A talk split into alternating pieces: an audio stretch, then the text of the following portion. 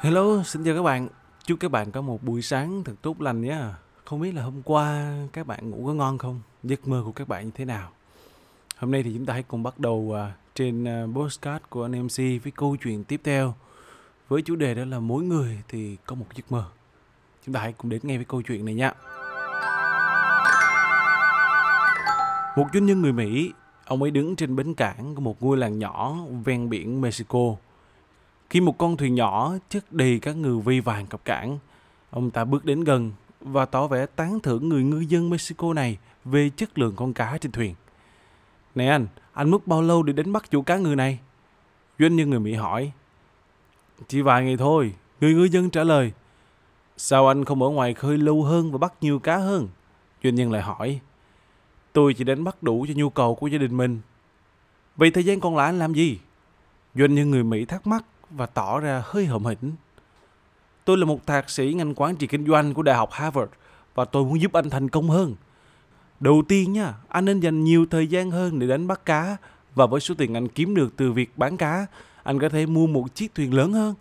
Và với số tiền thu được từ các con tàu lớn hơn đấy, anh có thể mua một số tàu thuyền khác. Cuối cùng anh sẽ có cả một đội tàu đánh cá.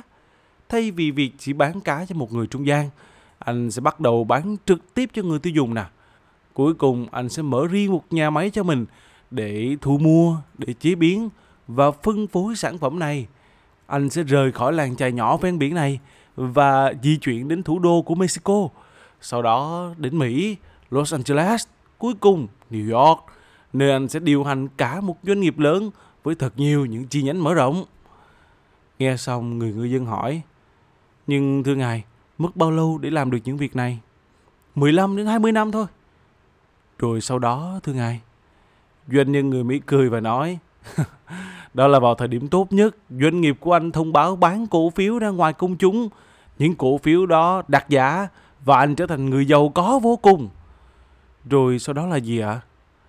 Doanh nhân người Mỹ chậm rãi nói, sau đó anh sẽ nghỉ hưu. Anh di chuyển đến một làng dài nhỏ ven biển nơi anh sẽ được phép ngủ muộn nè, chơi với lũ trẻ, ngủ trưa cùng vợ của mình, đi dạo trên các con đường vào làng mỗi tối, tới một quán rượu quen thuộc, nhâm nhi và chơi đàn guitar. Người ngư dân Mexico phá lên cười.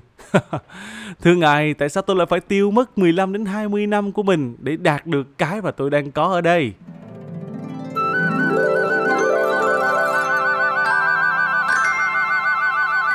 Đấy, mỗi người chỉ có một cuộc đời để sống và nếu bạn muốn hãy sống theo cách của bạn để bạn cảm thấy hài lòng chứ không phải theo cách của một người nào đó muốn để rồi bạn sẽ cảm thấy tiếc nuối đây chính là nội dung của postcard chuyện ngày hôm nay trên uh, anh MC nếu được thì các bạn có thể follow uh, những câu chuyện của mình thông qua Spotify, thông qua Google Podcast hay là Apple Podcast nữa. Cảm ơn các bạn rất nhiều. Chúc các bạn một ngày mới thật tốt lành nhé.